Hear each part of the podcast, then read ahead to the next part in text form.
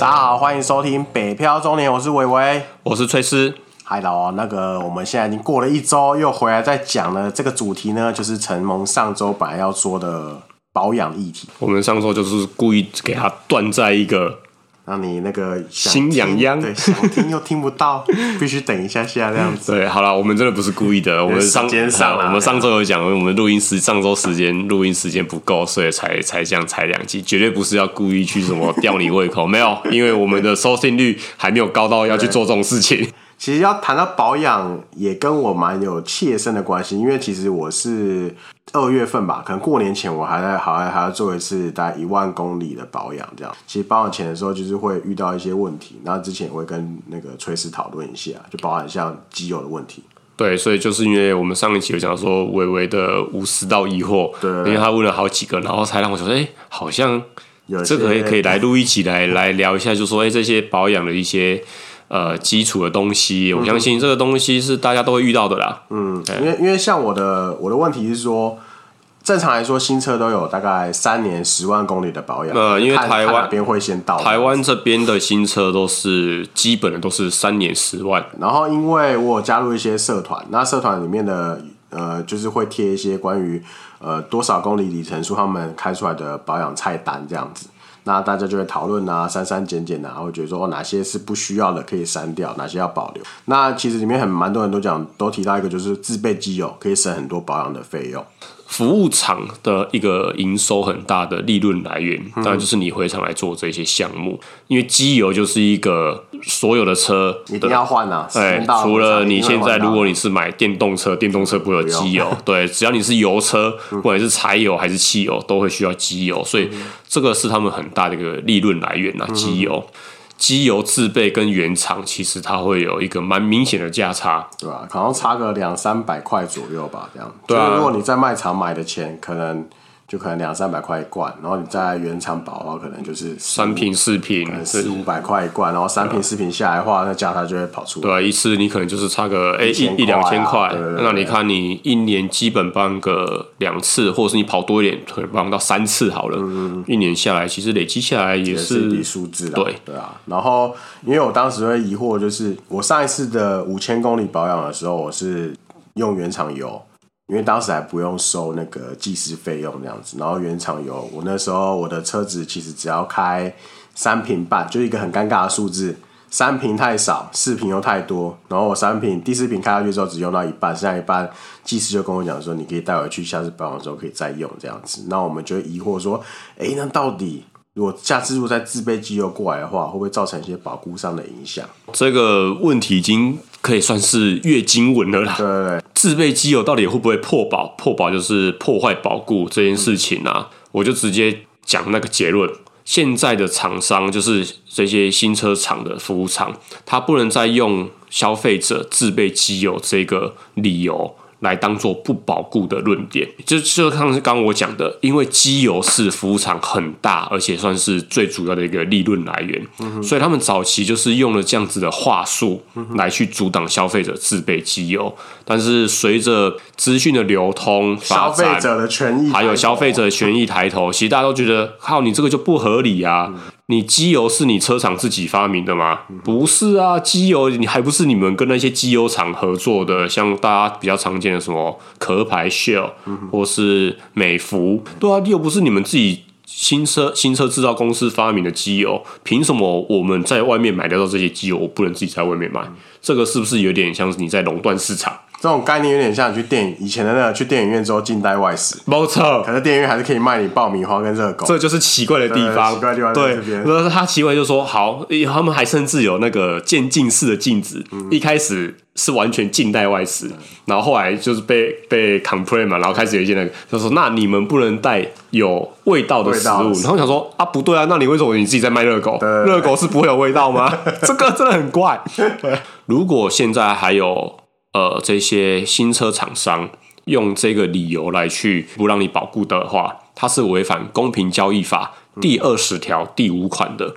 那这个法律其实说了，公平会还有小保官，他都已经有很明确的指示，大家只要打一些关键字，新闻都一定看得到。这边还是要去讲，如果你要自备机油的话，你要做哪些事情？不是所有自备机油都一定会受到保护，这样子。因为他也怕你自备机油回去，你买个沙拉油 乱搞，嘿，然后橄榄油想冲康自己，也想冲康他人，这样子。对，那原则上大家要注意的，其实我我这边就讲第一个。你一定一定要买符合它原厂规范认证等级的油。嗯哼，大家就会说啊，我怎么知道我要用什么油？哪个是原厂认证的？这样比较简单的是，你直接去问他技师。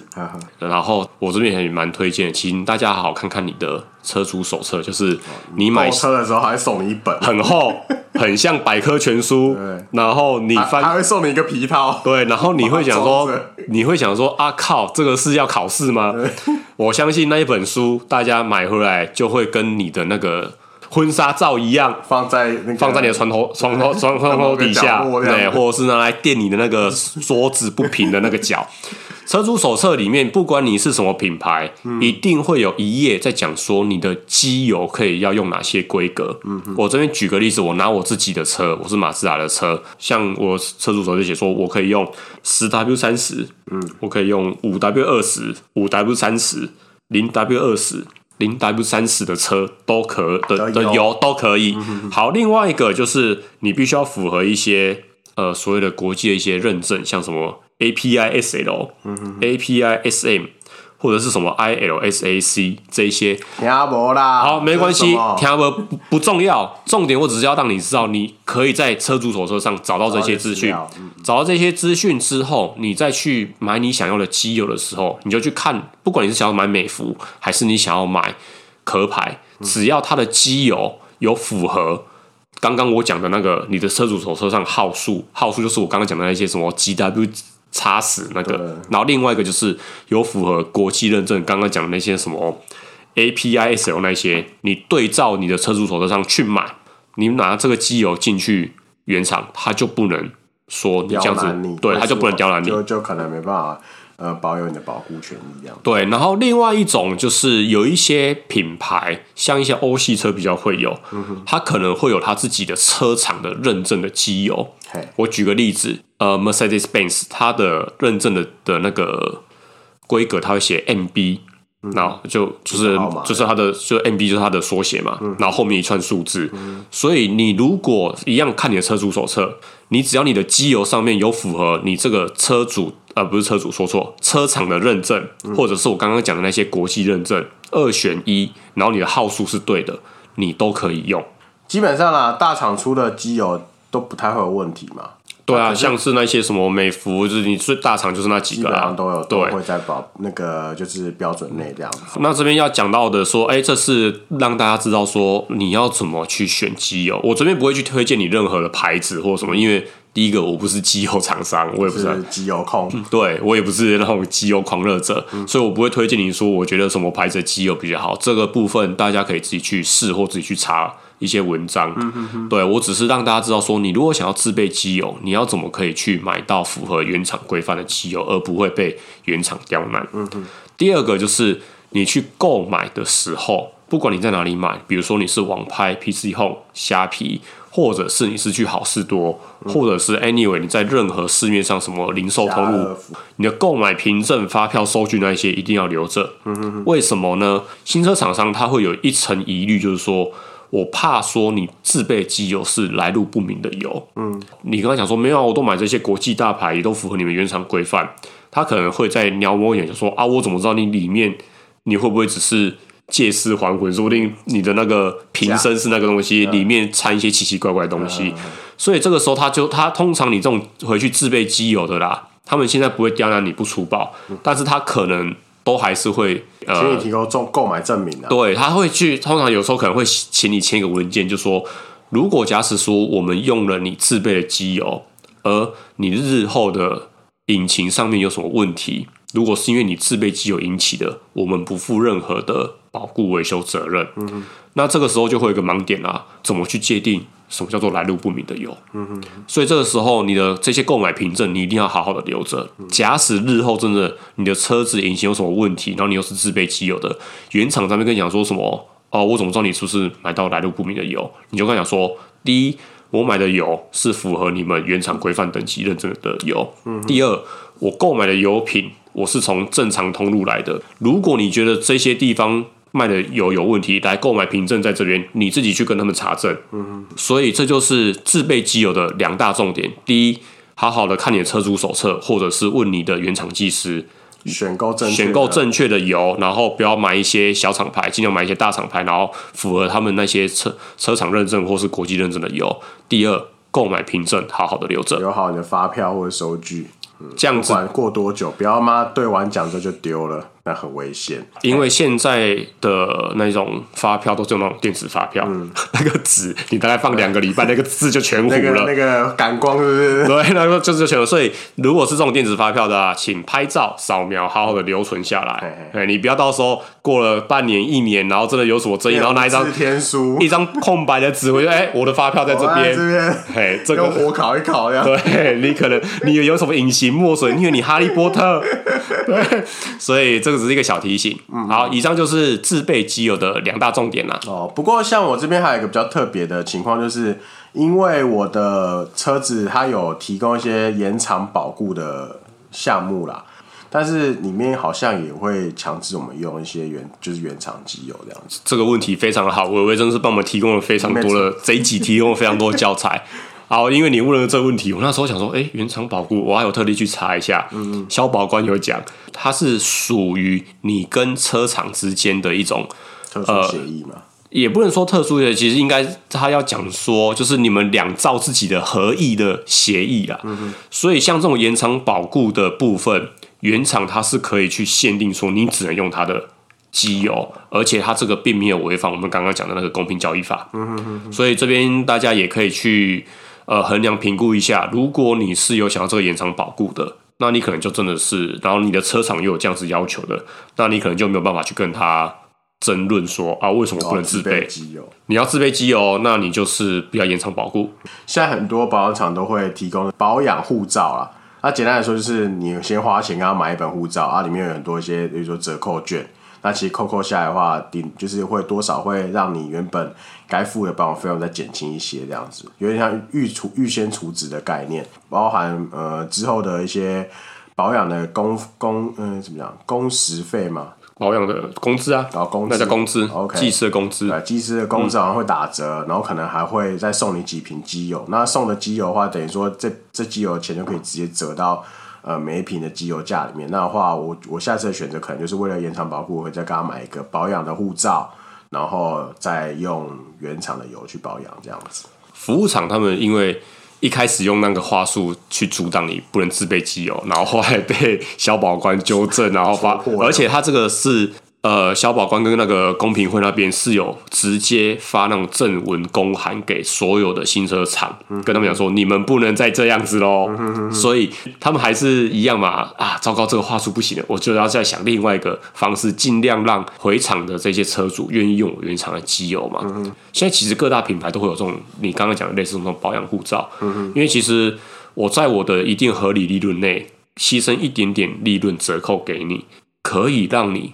乖乖的回原厂用我们的产品的话，总比你都自备我完全赚不到的好。对他们来讲是一种产品的规划，我觉得是很比较好的事情啊。总比你用那种话术说什么啊不让你保护，我觉得那个真的很奥博啦。嗯。啊，你可以好好精进，把你自己的产品规划做得更有吸引力，竞争上面跟外厂买的也许差异不够。没有那么大的时候，其实我相信大家都还是对啊，原厂啦，不要总是想一些话术来想要去熬消费者啦，没有意思啦。好，刚刚 那个趁空查一下，刚刚讲那个延长保护，属于民事里面的合意约定哦，呃，所以如果说有这个延长保固，因为它属于民事这个合意约定，它如果有去限制说你只能用他们原厂机油，这个就不违反公平交易法。明白，明白。那个我也不是还问我说，哎、欸，你那个那些号数什么七啊，不是知道那些数字到底代表什么？因为因为开始看的时候，为什么零 W 二十，零 W 三十，然后五 W 多少？我想说，这有差吗？哪一个号数比较好，比较不好？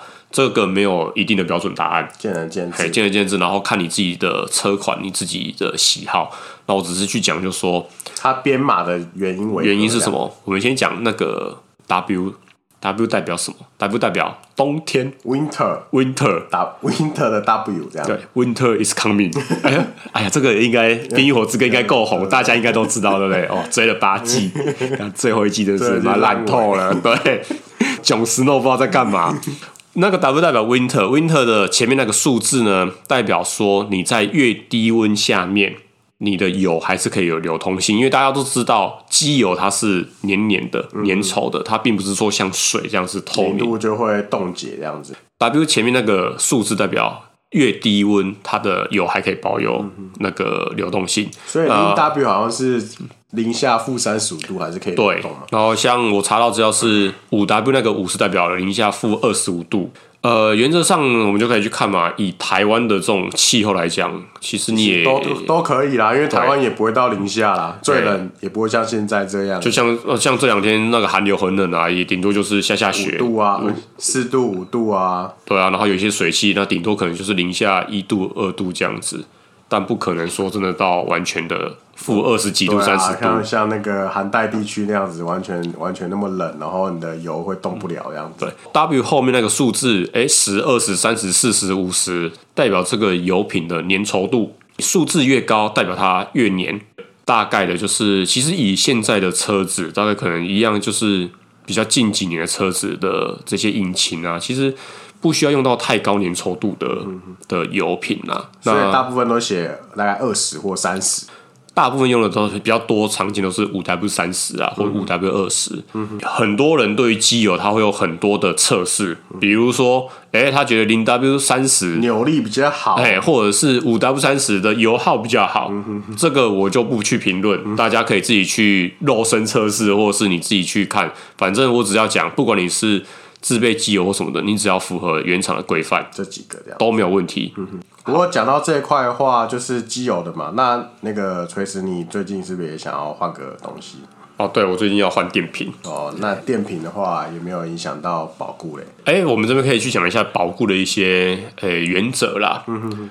最基本的就是你只要动到原本车子的电路系统、线路系统，或者是你有动到它车体结构，原则上。都会破坏它的保固。OK，我举个一个例子，等下你也可以举你的例子。嗯、有一个例子就是，很多人他们现在可能会想要去外厂加装那个电动尾门。嗯哼，我跟你讲，这个一定破保。OK，然后或者是像改装加装什么音响的，这个也一定破保，嗯、因为它一定会动到里面的电路跟线路。嗯、哼如果你只是换轮胎、换轮框，哎，那个没事。哎啊，但是你讲一下你那个例子，你是你讲你那个椅背、那个，因为我那个对我的车子，它的后座椅背比较挺。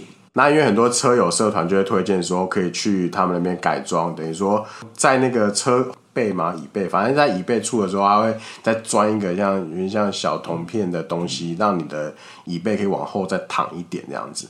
然后当时我在保养的时候，其实我还没有，我就想说要加装了。可是，在加装前我，我进场保养的时候问过技师说，那这样会不会影响到保固？那原则上他们说其实是不会影响保固，但是因为你钻了之后有影响到车体的结构。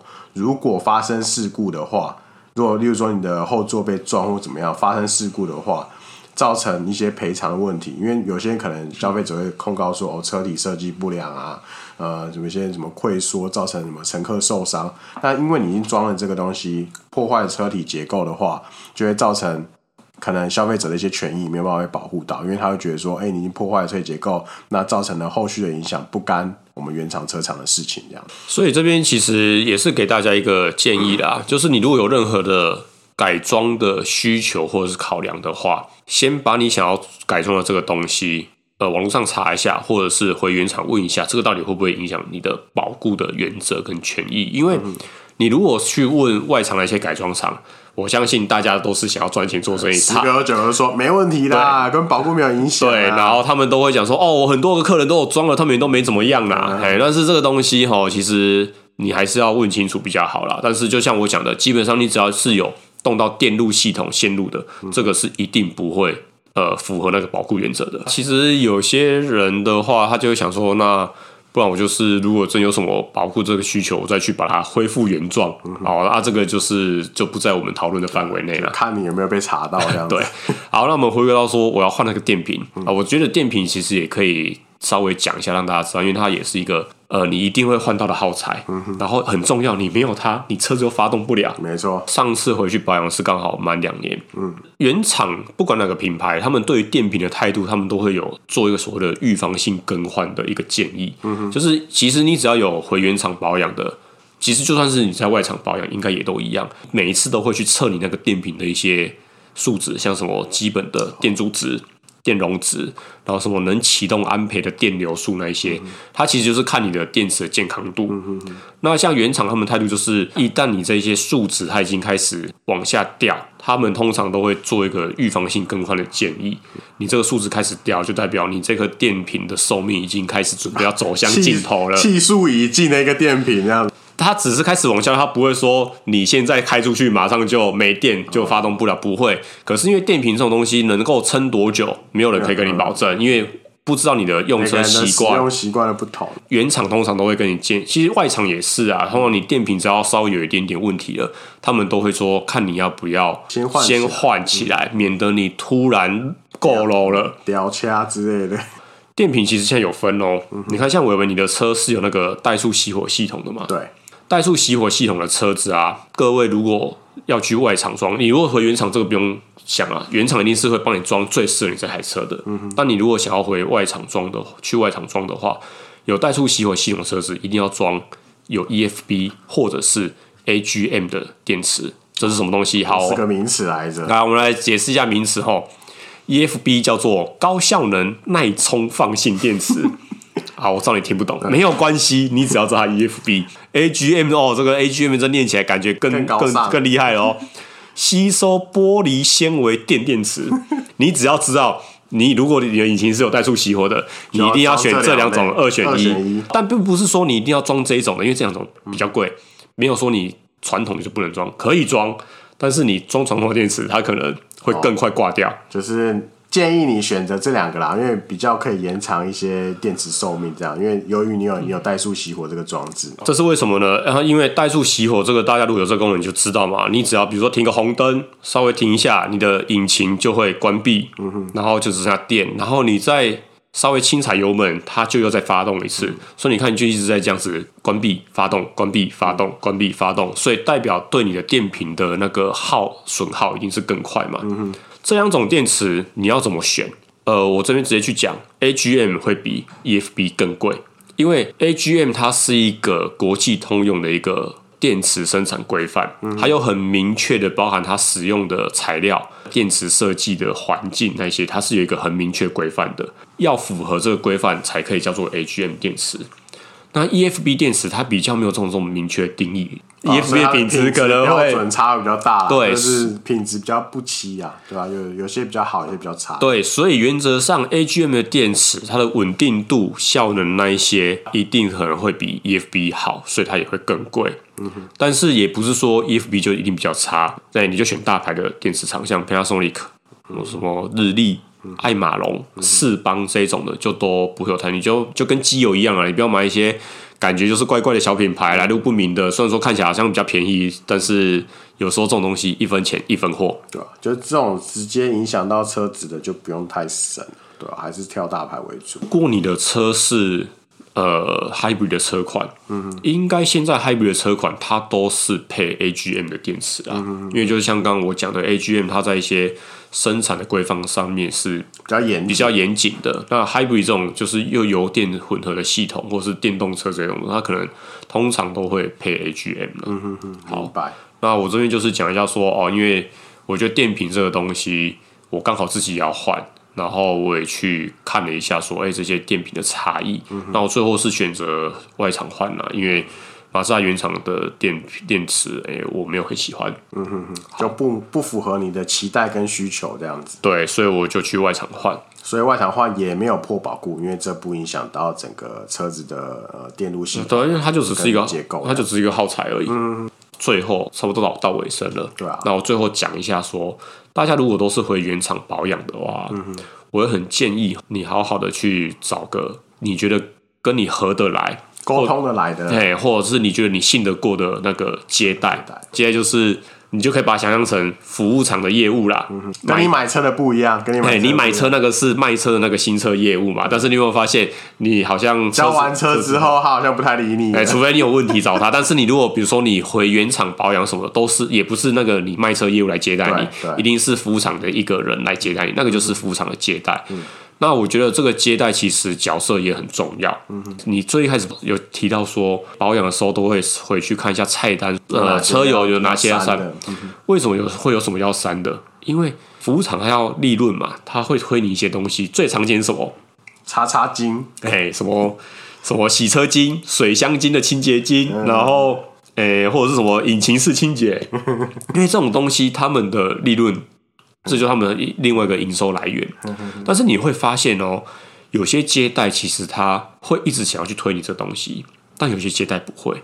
不要说推你这些东西的接待就是不好，因为这个其实是他的工作，他们公司赋予给他的。他公司就教他说你就是尽量推这些给消费者，可能这也是他的工作，所以你也不要觉得说哦，好像会推你这种就是不好。但是还是有些接待他是只会去建议你更换一些他。跟技师讨论过后，觉得必要性的东西，嗯、哼哼因为像我现在一直回马自达原厂的那个接待，我就觉得还不错，嗯、因为他就不太会推我一些不必要的，推荐我要换的，我看了一下也都是哦，就是哎正常年限到了，或是真的一定要换的，他才会讲说要换。就你不用在事前再去查、去删、去找那些工单，看哪些有什么需要删的一些保养的一些选项，这样子。对，那像这个接待，他这一次，因为我这次回去保养讲到这个电瓶嘛，他也是说建议我们预防性的更换，但他其实也蛮老实跟我讲，他就说，哎、欸，因为马自达原厂配置电瓶的容量也比较小，嗯、那其实如果你有想要大一点容量的话。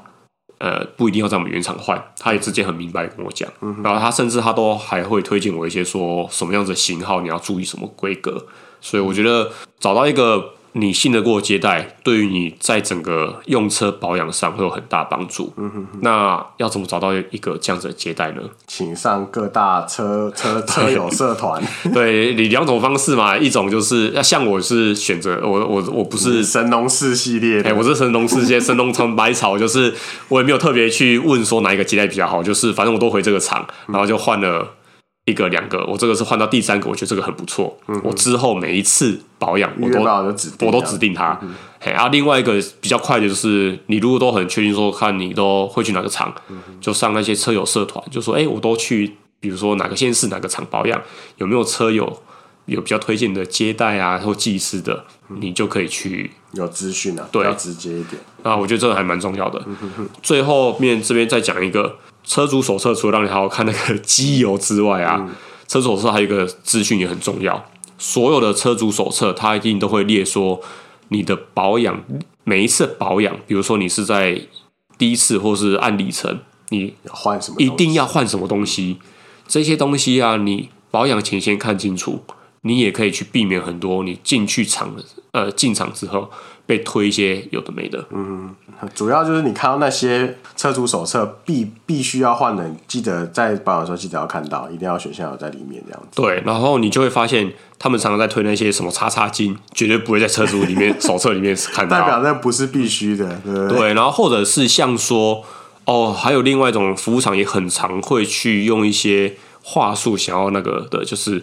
像一些什么变速箱油、刹车油，它都会要你提早换。那其实不必要。这些东西都会，比如说刹车油要在几万的时候换，变速箱油要在几万的时候换，你的车主手册里面一定都会有。那如果你进场的时候，这个技师或者接待要你提前换，你就问他为什么我要提前换？你们的车主手册不是这样子写的，你看看他会怎么回答你。如果当然有一种可能性就是，哎，你就是一个。很爱呸车的人，哎对，那他可能就说，哦，你的驾驶习惯可能让你的刹车油的系统内，如果是这个，那当然你可能就是要提前换。嗯、但如果你都不是的话，他要你提前换，很明显他就是想要你赶快付这个钱而已。原来诓你一轮呢？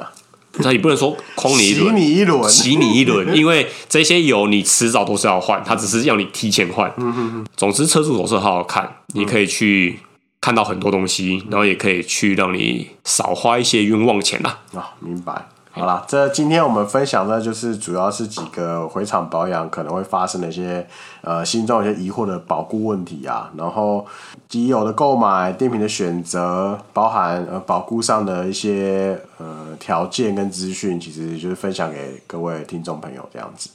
那希望这个对大家在用车养车上面，毕竟买车容易养车难呐、啊，没错，大家可以有一个。不要说每次回原厂保养都好像啊，会不会被坑，会不会被怎样？啊，其实好像一头羊啊。对啊，其实肥羊。包含是你如果是在外厂保养也一样啊。嗯。你已经在用车了，对于这种东西有一个基本的概念，我相信都是有帮助的。对啊，好了，今天的节目就先讲到这边。那呃，也欢迎各位听众朋友有什么新的想要听的资讯，或是觉得保养里面有什么需要注意的，也想要分享的，也告诉我们。谢谢，拜拜，拜拜。